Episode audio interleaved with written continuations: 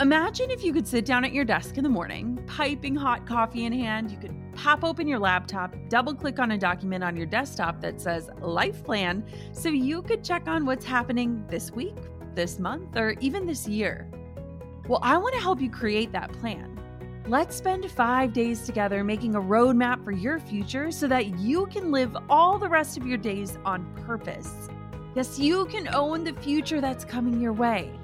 The five day Own Your Future Challenge is absolutely free to join, and I've got a spot with your name on it. Don't let another week, month, year, or even decade pass you by without owning the vision for who you want to become and the impact you want to make while you're alive. This is five free days of learning from incredible world leaders, helping you to uncover who you truly are and leading you to craft a roadmap and set goals aligned with the future meant for you. This is important. Join me and other amazing global leaders and experts to help you own your future starting May 11th. You can join right now for free at jennaschallenge.com. That's jennaschallenge.com for the five day Own Your Future Challenge. I can't wait to see you there. You're listening to the Goal Digger Podcast, episode number 178. You guys, this guest and her mission are going to leave you just feeling floored and inspired. Today's guest is Brit Barron, and she is the co founder of Other Dreamers Culture Consultants. And she's a speaker, a writer, and a diversity and inclusion trainer. Now, Brit spends a lot of time thinking about and talking about how race and gender and sexuality and spirituality all interact with our everyday lives and with our work. Brit is obsessed with finding new ways to connect people and things that have been told that they should not go together. She has a bachelor's and a master's degree in psychology and is probably already analyzing me as I read this script. Brit has spoken all over the country. She has a TED talk about Beyonce and race in America, and she is ready to share her expertise with you. She's a true expert.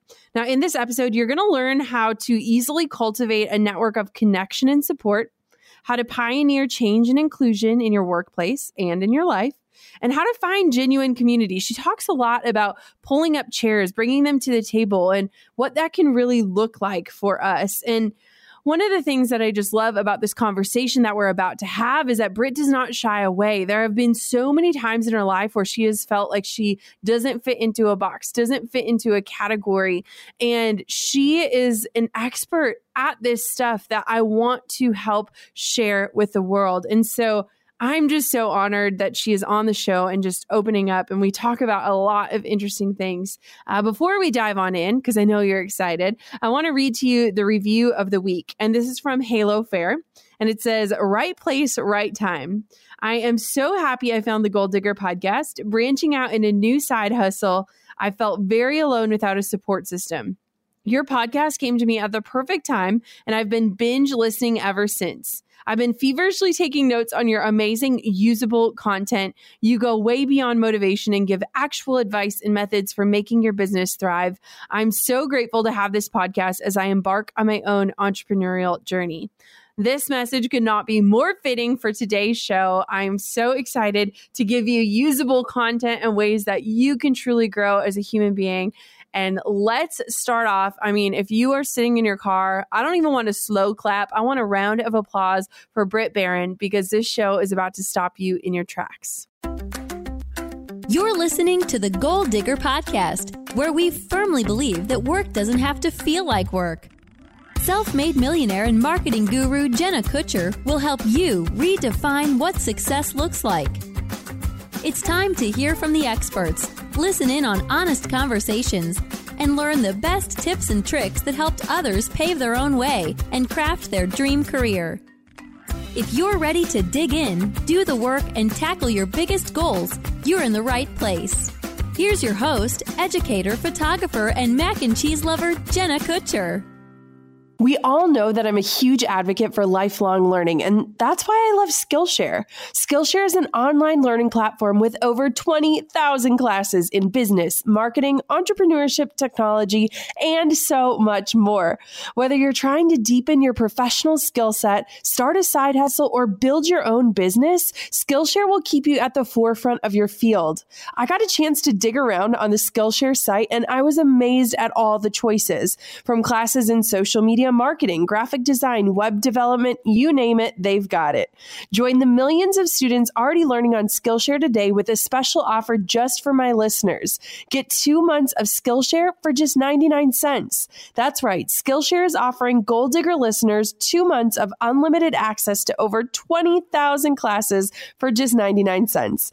To sign up, go to Skillshare.com slash Goal Digger. Again, go to Skillshare.com slash Goal Digger to start your two two months now. That's Skillshare.com slash goal digger. You guys, I am so, so honored to hang out with Brit. Brit, I can honestly say watching your video, which we're going to take in the show notes, changed my life and just really seeing your heart. I knew that like you had to come on the show. So, first things first, just thank you for showing up today and for being here with me.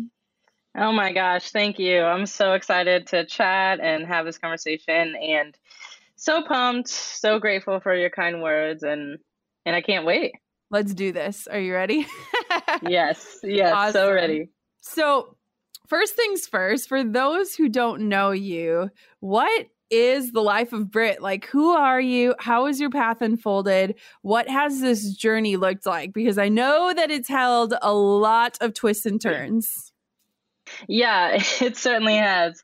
Yeah, so I am a speaker, a writer. I do diversity and inclusion work. I'm married to my wonderful wife, Sammy, who does all things creative. And so we are at such a fun place in life right now. And it is, it has been quite a journey to get here. Rewinding a little bit back, I grew up in Colorado, which is a place not known for its diversity and my my mom's Mexican, my dad's African American, and that's always been very important to me. It's always been very important to know who I am, where I came from, and my race has shaped a lot of my experiences in life. And I knew that from a young age because I grew up in predominantly white neighborhoods, and I knew that there was something different. And there was a gap between me and some of my other friends. And I spent a lot of time trying to figure out why that gap was there and how to bridge it. And uh, along with those contexts, we grew up very Christian in the evangelical church. And so as I got older, it made sense to combine those and take my love for inclusion and kind of building bridges and do that within uh, the church. And so before long, through life's weird twists and turns, I always said the one thing I would never do in life is be a pastor because my dad was a pastor. And then of course, here I am at like 26 or 27, and I'm a pastor at this like evangelical megachurch who was very devoted to sort of this multicultural idea. You know, churches are still some of the places where we see the biggest separation between race and ethnicity and gender, quite honestly. And so it was great. And then I met this girl, and I sort of realized another layer of my identity that I hadn't previously been in touch with, and we fell in love. And that was a time where I was really confronted with fear in a way I hadn't ever been before. And in a way, it taught me so much about kind of what a lot of the people in the conversations that I've had about race and inclusion and, and sometimes there's this this hesitation, right? This this fear and and I realized, oh, it's really scary to think that life was one way and to maybe realize that it might be another way. And that fear kept me, you know, quiet for a while. And and there's this there's this idea that I always like talk about. There's there's this idea that like fear is a like a liar, you know, like a lot of people say that. And that's true. Like some fears are just trash that we make up in our minds. And some fears are things that are like might actually happen. Like my biggest fear for coming out was that people were going to see me differently, treat me differently, that I would have to leave my church, that people would look at my family differently, that, you know, my life might be just a little more difficult in some ways. And all of those things are honestly true. And so there's a moment where you have to decide it's it's not necessarily like those things won't happen, but am I going to let that stop me from living in my freedom, in my truth, in love? And over the course of my life, uh, one of the best things I think I've gotten to to create and to do is this thing called the Civil Rights Tour, where I put people in a van and we go to the South and we spend a week visiting sites from the civil rights movement, interviewing civil rights leaders, debriefing at night, talking about what this means for us, and truly like living in that experience. And so, John Lewis, who's one of my favorite civil rights leaders ever, he is a congressman now. He's actually the, the last living speaker from the March on Washington. Um, and he led the the march from Selma to Montgomery, and that march took three times to complete. The first time, it ended up in this uh, really awful battle between him and the police. Uh, that day is known as like Bloody Sunday. And then the second time, they brought in Martin Luther King Jr. And they started marching, and then MLK said, It just doesn't feel right. I think this is a trap. And it was. And they turned around. And then the third time, they were able to complete the march. And so I have a poster of the third time when they completed the march from Selma Montgomery with him and MLK. And I got to meet him. We interviewed him on, on one of the tours and he signed that poster for me. So it's obviously like my most cherished possession. And I remember one day sitting in my apartment and I'm staring at it. And I'm like in the closet, like so afraid to like you to come out, like and I'm just staring. I I stared at it for hours, and I was like, what what did he have that allowed him to say like i'm sure his fears were valid he was afraid that if he went out and marched for these voter rights and like believed in the fact that black people were created equal that he might get hurt right that it might go wrong and it did and he kept doing it and so i just you know there was a moment where it's like do you want to choose freedom or do you want to choose fear you know this is your choice uh, both ways are going to be hard. So, which kind of hard do you want, right? It's not like living a life in the closet was super chill, you know? So, yeah, that was the moment where a lot of things just clicked for me. And I decided whenever I am given the choice between freedom and love or fear, I think I'm going to choose freedom. And it doesn't matter how hard it gets. That's just something I have to do. And so I did. And so many things have unfolded and transpired since then. And my work in inclusion means so much more. It's so layered, it's so nuanced. And I always say that, like, my why, the reason I do this and love this is because people matter. And we live in a world and a society and a culture where some people feel like they matter less. And I want to change that. And I think that yes, there are nuances with race and gender and sexuality and faith and ability and all these things, and we should educate ourselves on those. But at the end of the day, I think most human beings can relate to the idea that at some point they felt like there's something about them that discounts them. And if we can understand that about ourselves, then we can start to understand that about someone else. And that's the work that that I'm interested in doing. Oh, that is amazing. So, Brit, you came to me through the amazing Emily Sexton, who is in episode 168. And oh my gosh, is she not just a total game changer? She is unreal. Unreal. So, how did you guys get connected, and what does your work look like when you guys work together? Yeah. So, okay. So, actually, funny story about our connection. So, she wanted some like creative direction help which is what Sammy does. And then she also wanted some like diversity and inclusion help, which is what I do. And so she had reached out to her networks and got connected to us separately and had no idea that we were married. Got so then it. she sends us this email one night and she like laughs because she's like, I wasn't drunk, I promise. And it was just like the longest email of her explaining how she got there, which was so funny. But we know her because of the work that Sammy and I do together. So Sammy is my amazing wife.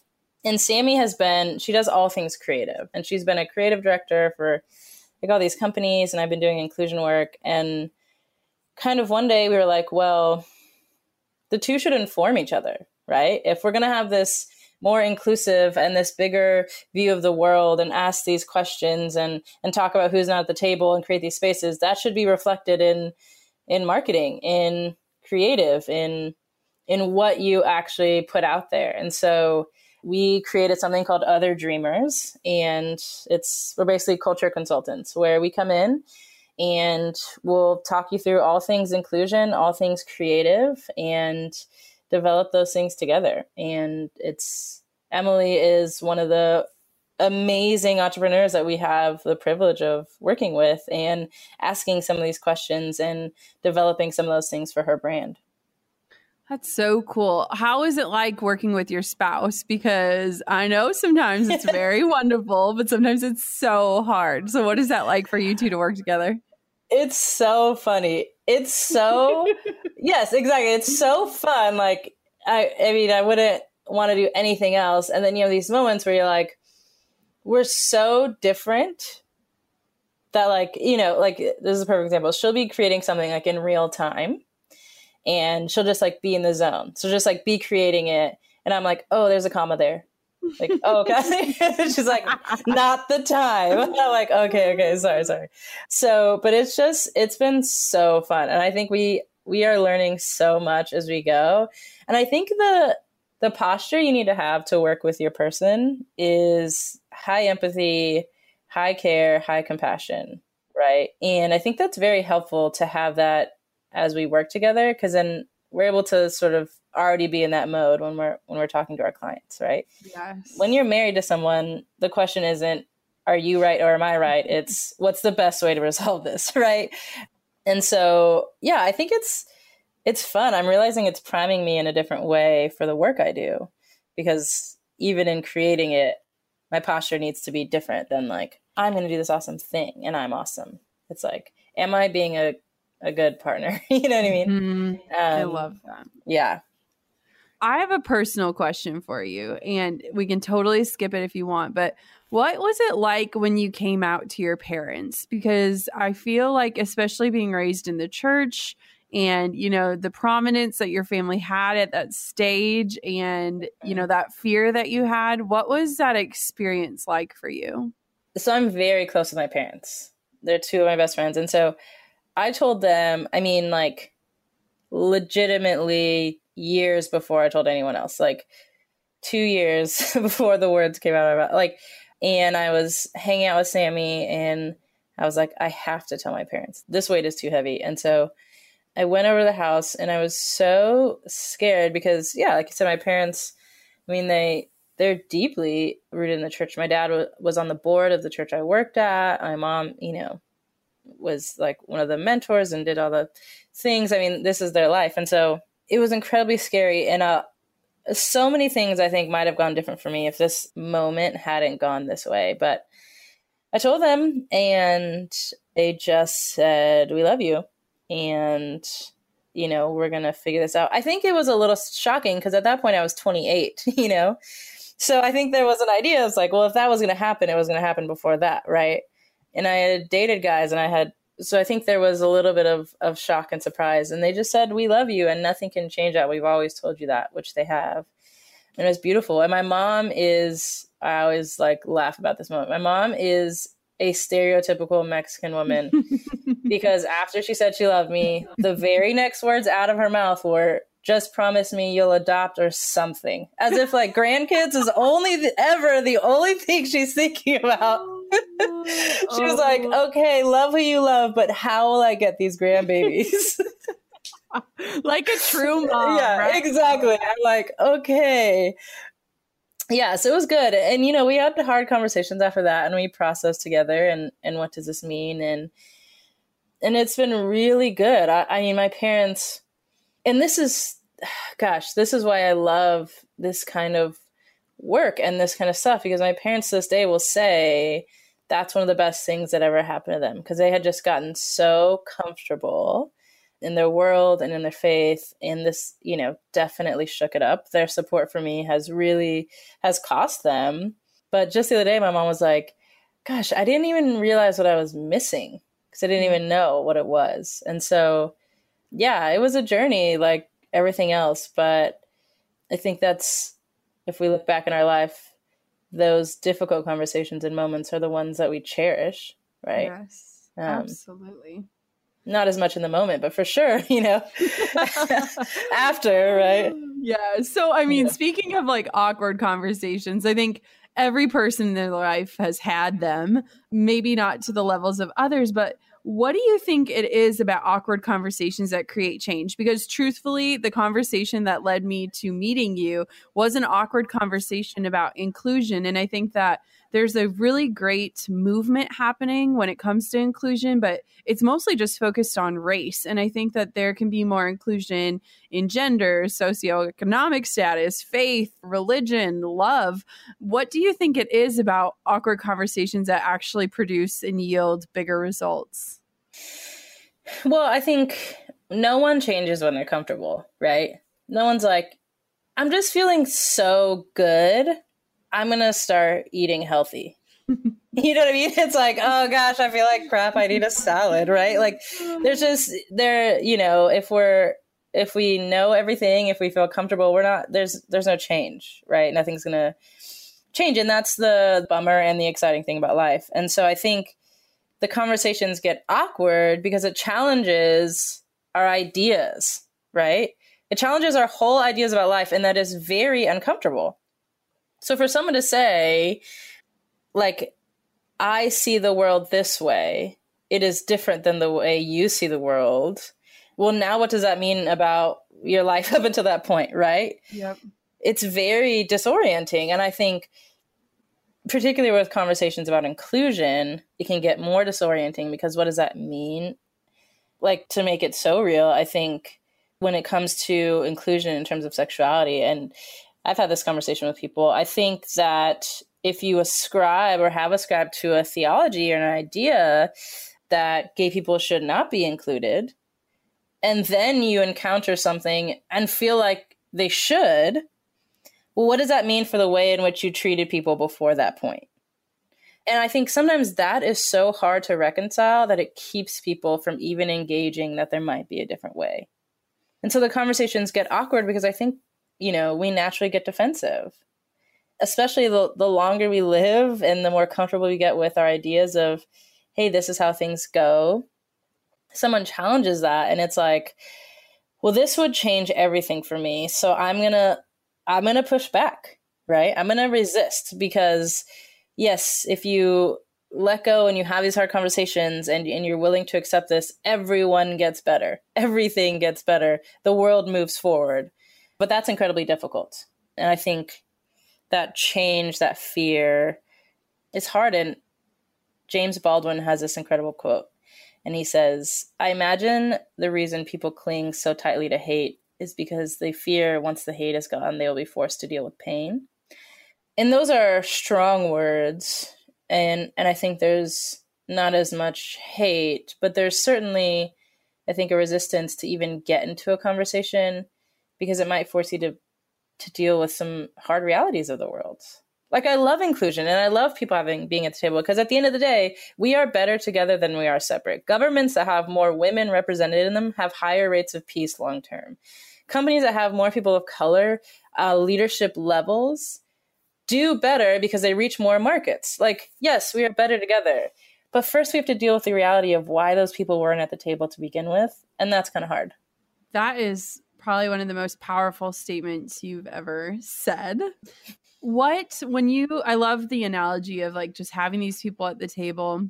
For people that maybe haven't in the past or are kind of like, well, how do I even open this up? Do you have any tips or advice on just making people feel welcome, making people feel seen and heard, and letting them know that it's safe for them to show up as well?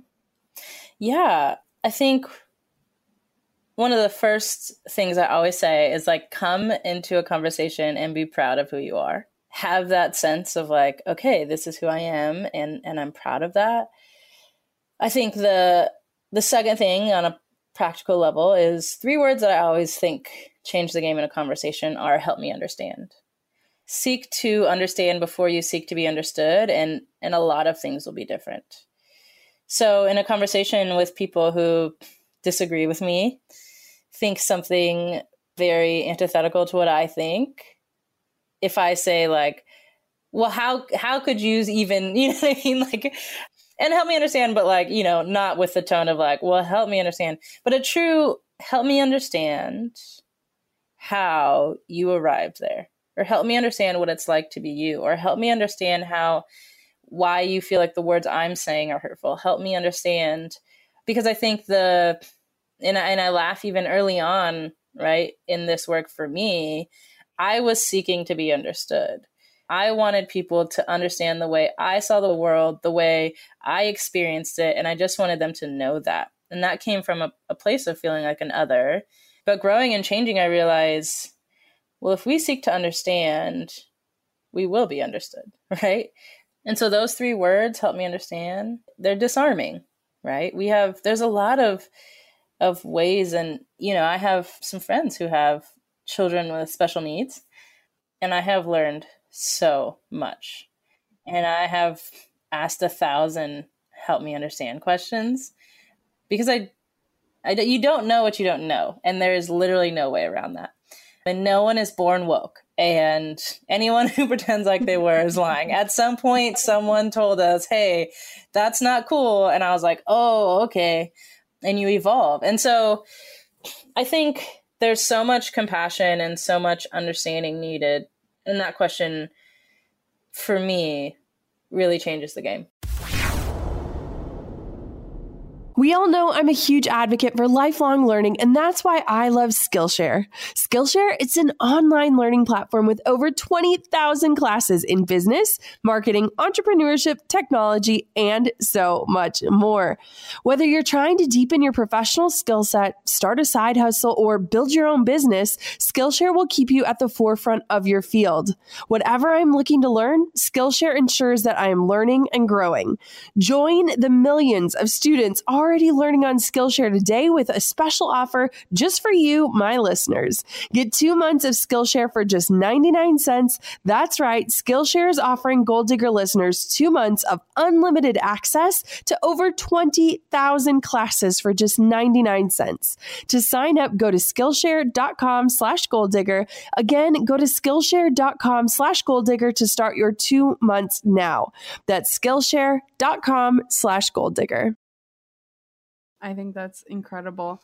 One thing that you said at the beginning that it just I think so many of us can relate to is that you've always felt like unqualified or other or or that something about you has made you not fit the mold that you're supposed to be in. And when I watched your video and I like bawled my eyes out and said, if I ever have a daughter, I want her to be like Brit. Um, so kind. Like how have you stepped into these roles that for one you said you would never step into but two you likely did not feel like you were the one to do that work? How have you kind of done that? Because i feel like you've done that over and over and over again in your life.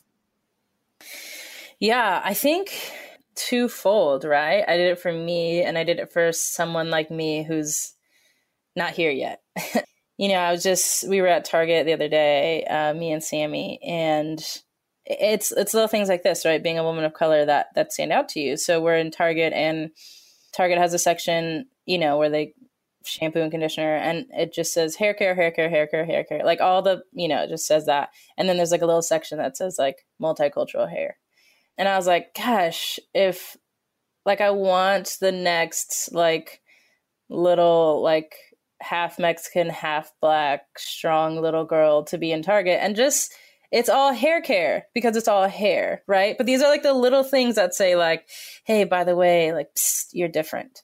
And so I think there's a certain fire in me that's that burns for the next me because I'm very aware of how many people before me fought for me how many women, how many people of color, how many people in the LGBTQ community, how many, I mean, the list goes on and I won't know their names. I don't know what they did. And I want to, I want to be that for someone. I think the second reason is so for uh, future generations and then for me now, I think there are times when it like is uncomfortable to like advocate for yourself. And there are times when it gets tiring to like constantly like push against the narrative that, you don't belong somewhere or in a space or that you have value, but it's so worth it for the person that it creates in you. And I had this moment, right? We were on a, a different civil rights tour and a moment that really shaped, honestly, the trajectory of, of, of my life. And we're in this museum, and this woman is giving us a tour of this museum. And there's a section, it was brand new. We're in Mississippi. And it was a mock up of a slave ship. And this part of the museum was like, it, it was meant to take you on the journey of like from Africa to like the auction block on in the south. Like, so what was someone's journey in getting there? And so you walk through this giant, like dark, like muggy thing, and I couldn't. I actually couldn't even walk through it. So like I left and met everyone like around. That was like the ship, and then she gets to the end and she's explaining what would be happening now, and she's like standing on this mock-up of this sort of slave auction, and she's talking about how many people would have died until this point just from disease. How many people would have like just i mean jumped off. How many people would have not made it? How many people would have? And then what happens and how humiliating and how now you're standing here and you're naked and you're being appraised and these people are are bidding for you and she said can you imagine and then i was already certain that the next words out of her mouth were going to be like can you imagine like how humiliating can you imagine the anger? Can you imagine the fear, right? And she was a she was a black woman giving the tour and she said, "Can you imagine the strength that it took to even get this far?" That's the blood that runs in my veins and that's why I'm a proud black woman. And everything changed for me in that moment of yes, as a person with brown skin. Sometimes I move throughout the world and I want to be angry and I want to be all these things, but then I feel proud because I'm doing it. And as like a woman with like a body that has like thick parts on it. Um, I want to look at like all these magazine articles and I want to look at all the ways that people are telling me that like my beautiful is different or like less than. And I want to be like humiliated and I want to be sad, but then I feel proud because I'm doing it and I believe in it. And as a gay person who's still a Christian and loves God and takes her faith seriously, I want to be mad and I want to feel all these things, but then I feel proud because I'm doing it. And I think that's to the other question being proud of who you are changes the game because now I look at things writing against me, things writing against other people. And if we look at that and say, like, gosh, what can we do? You know, or or we look at that and say, like, I made it through that. you know what I mean? What does that say about me? And if I made it through that, and what does that say about me, then what does that say about my neighbor? What does that say about the potential in every single person I encounter. What does that say about my um, willingness or even ability to progress and change and grow? It says everything. And once we start seeing ourselves like that, it only spreads. You change the way you see yourself, you change the way you see, you know, anyone else. I just want to like, I mean, this is this is just so powerful and and one thing I want to share just from kind of where we're at is, you know, when we look at inclusion, I think that so often, like you said, it comes from a place of being defensive. You know, I was raised mm-hmm. in small town Minnesota. There was no diversity where we grew up. You know, I went to a predominantly white college and and it, it's all of these reasons of yeah. of what we've learned. And i can honestly say this year i have been schooled i have been humbled i have been put in my place in a beautiful way in in a way that challenges and and it is uncomfortable. It is probably the most uncomfortable journey i've been on but you have to keep digging. And one thing i want to um, say and and just kind of ask you too Brit is one thing that I struggle with is, you know, we've had some really incredible, diverse guests on this show, and we want to have so many more. But a lot of times, then the conversation turns to inclusivity, and it's like, you know, this is not why you're on the show. This is your expertise. Yes, you, Brit Barron, your expertise is in this. But how can we open the dialogue beyond just people that are different than us to have conversations about how we're doing better than what we've done in the past. Does that make sense? Yeah, like around inclusion or around just everything. Like, how are we showing more diversity? How are we inviting that? How are we allowing ourselves to be quiet. How are we not putting people of color or different in the driver's seat and saying you're responsible for my growth in this area? Does that make sense? Yes. Oh, yes, yes, yes, yes. I think you're absolutely right. And I think what you were saying about having like people of color on the show and, and it ends up kind of being a conversation about that. I think we are sort of reaching a point where we're realizing that diversity is an advantage and an advantage that everybody wins from. So, like, my favorite, I mean, I am so obsessed with Black Panther. Like, it's unreal. I saw it a trillion times in the theater. I got, okay, I got to go to the premiere, like the LA world premiere. And I could have just, I mean, curled up in a ball, and that could have been the end. but here's the thing that I love about Black Panther it's just a Marvel movie, but the superhero is black. It's not a movie about slavery. It's not a a movie about the first black something. It's not a movie about race. It's a superhero Marvel movie and the superhero is black. And I think that was so refreshing to me because that does show the progress that we're making in terms of like yes, black people can be in a movie and it doesn't have to be about being black. Yes. And that's awesome. I think the same thing. And not only is it awesome, like it was wildly successful. Like it became one of the top grossing movies of all time. And kind of around the same time, we saw like Fenty Beauty.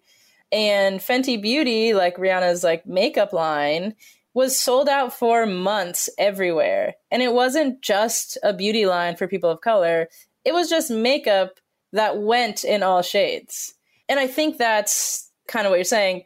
Like, we're getting to the place where we're just realizing, oh, people should just be included because they're good. Yes. I'm not buying this makeup because because it's good makeup, right? I'm going to see Black Panther because I'm a Marvel fan and I want to know like plot lines for the Avengers mm-hmm. or you know what I mean? Um, and I'm not going to get too Marvel nerdy because Sammy always makes fun of me. But I'm like, I'm a huge Marvel nerd. So I'm like, yes, you know? And I think that in moving in that direction, we are taking some of that pressure off because I think there are some people who who love this. I love talking about inclusion, and so I'm all for it. That doesn't mean that every person of color does.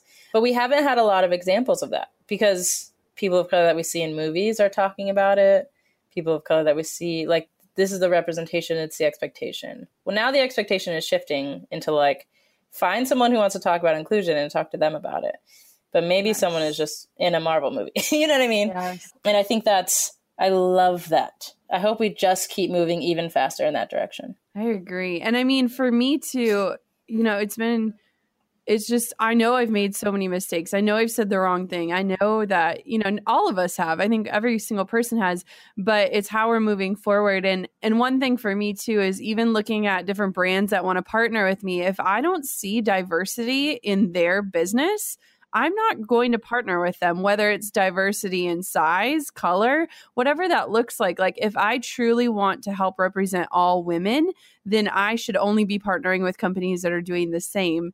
And I think that, you know, there's just so much room for us to grow, but it takes a lot of stepping in to those challenging conversations that you are incredible at leading. What has it been like for Sammy in her journey? And what are some of the main differences you see between the two of you?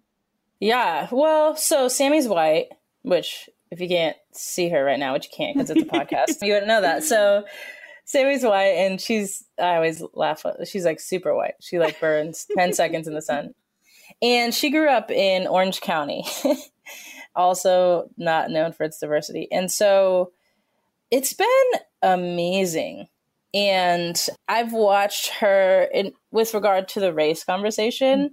It has been incredible to watch someone fight so hard to learn and to know and to care for and to stay up on. And I mean, I've watched her get into like Facebook arguments with like her mm-hmm. old neighbor and, you know, like, because mm-hmm. those are always so productive. And so, but just seeing that, like this, you know, 10 years ago, she wouldn't have known about this. I, you know, she cried. We both cried the first time we saw Black Panther just because you're kind of watching a place that has been untouched by slavery, that has been untouched by this, like, and it's just black people and they're just like living and thriving. And she cried, and I asked her, like, do you think you would have cried at, at just like that, you know, six, seven years ago? She was like, absolutely not, right? So her proximity to like me has has changed that, and it's been humbling for me to receive that because I think sometimes it's easier to be in the I'll advocate for you position than the someone is advocating for me position. And so it's been amazing and and we've had I think both of us coming out like a little bit later in our lives. I always joke because I'm like, I knew I was black first, right?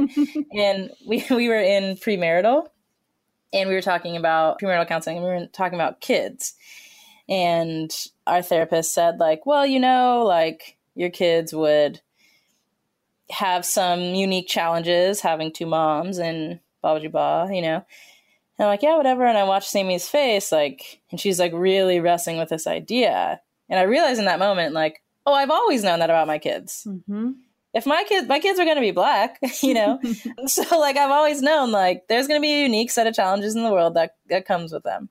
And so watching her for the first time realize that that might be reality for her kids was really interesting. And so we we've had so many great conversations and i kind of love that we get to do some of this together in the way it's expanding right? Because it is it's it's race it's gender it's sexuality it's size it's how do we help people understand that they matter, you know, and to be proud of who they are and to let other people in and to create more room at their freaking tables and to say, like, it's 2018.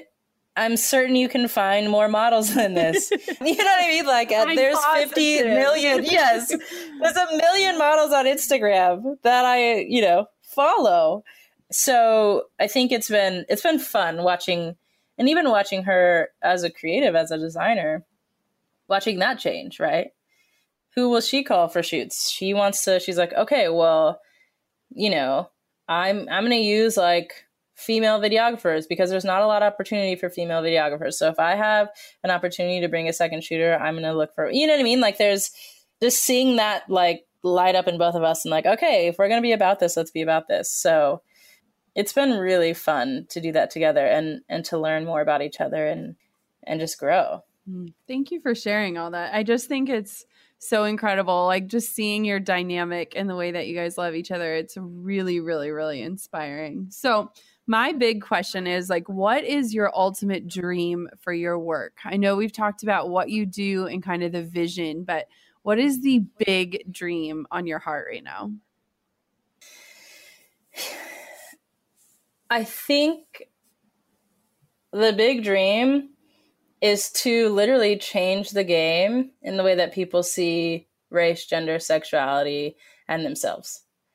To change the game in the way brands market and advertise, to literally start to redefine what that whole field looks like. you know, like I think that's what that looks like. You know, I think Other Dreamers is it has no limits, right? Sammy and I are both big dreamers. That's why we call our company Other Dreamers. But I think it has no limits. I, I would love to just create a movement where we have talks about, you know, our, our sort of one of the taglines for Other Dreamers is like where creativity meets people. To see those two worlds combine in a meaningful way, because what we know is very important, but what we see really changes a lot of stuff. So, want more people to see themselves, to see cool branding to know that you don't just have to do it like someone else did it right to yeah so i mean in short our big dream is to to truly change the game in creativity and in people well, you're gonna do it. Let me just tell you. Yeah. I'm looking at my mirror ball and I'm seeing yes the result. Perfect. So let's say a listener out there has been struggling, feeling seen or heard or represented. What is the single best piece of advice that you want to leave them with today? I think that the single piece of advice I have is two things.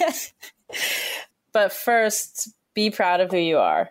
Um, that is something that no one can take away. And to quote Her Majesty the Queen Beyonce, you know, nothing real can be threatened. Mm-hmm. And I think to develop a, a real and true sense of pride about who you are, no one can take that away.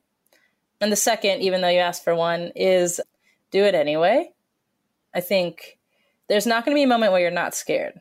There's not going to be a moment where it's not uncomfortable. There's not going to be a conversation about race that doesn't get a little awkward. do it anyway, right? Some sometimes things happen and do it anyway. Thank you. I just cannot thank you enough for the work that you're doing and for making it such a beautiful a beautiful challenge i think in so many of our lives and so where can everyone connect with you because i'm sure after this they are ready to be signed up to dream alongside of you yes uh, well you can find me on instagram at Brit barron uh, one T, and uh, BritBarron.com. And I mean, those are two great places. Amazing. And we're going to link to your video in oh, the yes. show notes for this episode because no matter where you are from, what you believe in, I just think this is such a beautiful, powerful video that really just shares your story. And I, I kind of wish every love story had a video like that because what an amazing way to just document like here's what's really going on and here's what I said I would never do and here's what I'm really doing and oh it just I know, so right? and we're so like pathetically in love too. Like like actually though. Uh, yeah, yeah. Like literally like sometimes I like annoy myself, but I can't stop. It was so funny. We have to give a shout out to Sammy on this one because we told her to be quiet in the other room and then we're like, Sammy, we need you. Come help. Us. Yeah. So, help the microphone. uh, so thank you to all the spouses out there that keep us all yes. going and aligned. Well, Brit, Praise. thank you for just showing up. I cannot wait. I really hope that we get to work together more because you are just a woman that is changing the world and it's such an honor to know you. So there you guys have it. Isn't Brit like incredible? I feel like she just has so much to say, so much to offer, and I could sit and listen to her for hours since finding her and Sammy, I have just been really inspired to really challenge the way that I think about certain things and to really look at what love can look like, what inclusion truly looks like, and how we can practice that and expand in our own lives. I hope that this episode challenges you to lean into some of those harder conversations, to do the work yourself, and to really embrace what inclusivity can bring, not just to a business, but to your life, because it has only enriched and I want for you to know that if you're not seeing yourself represented, if you're feeling like you're constantly checking that other box, maybe it is you that is the representation. Maybe it's you that needs to step into that role. You are made for bigger things. And I am so glad that Brit Barron started to embrace those bigger things that she was called to because today's episode was truly a game changer. Until next time, gold diggers, keep on digging your biggest goals. Thanks for listening to the Goal Digger Podcast. Dive into the show notes for this episode and all past episodes at www.goaldiggerpodcast.com. If you love the show, share it with a friend. The more the merrier. Thanks for tuning in. We'll see you next time, you goal digger, you.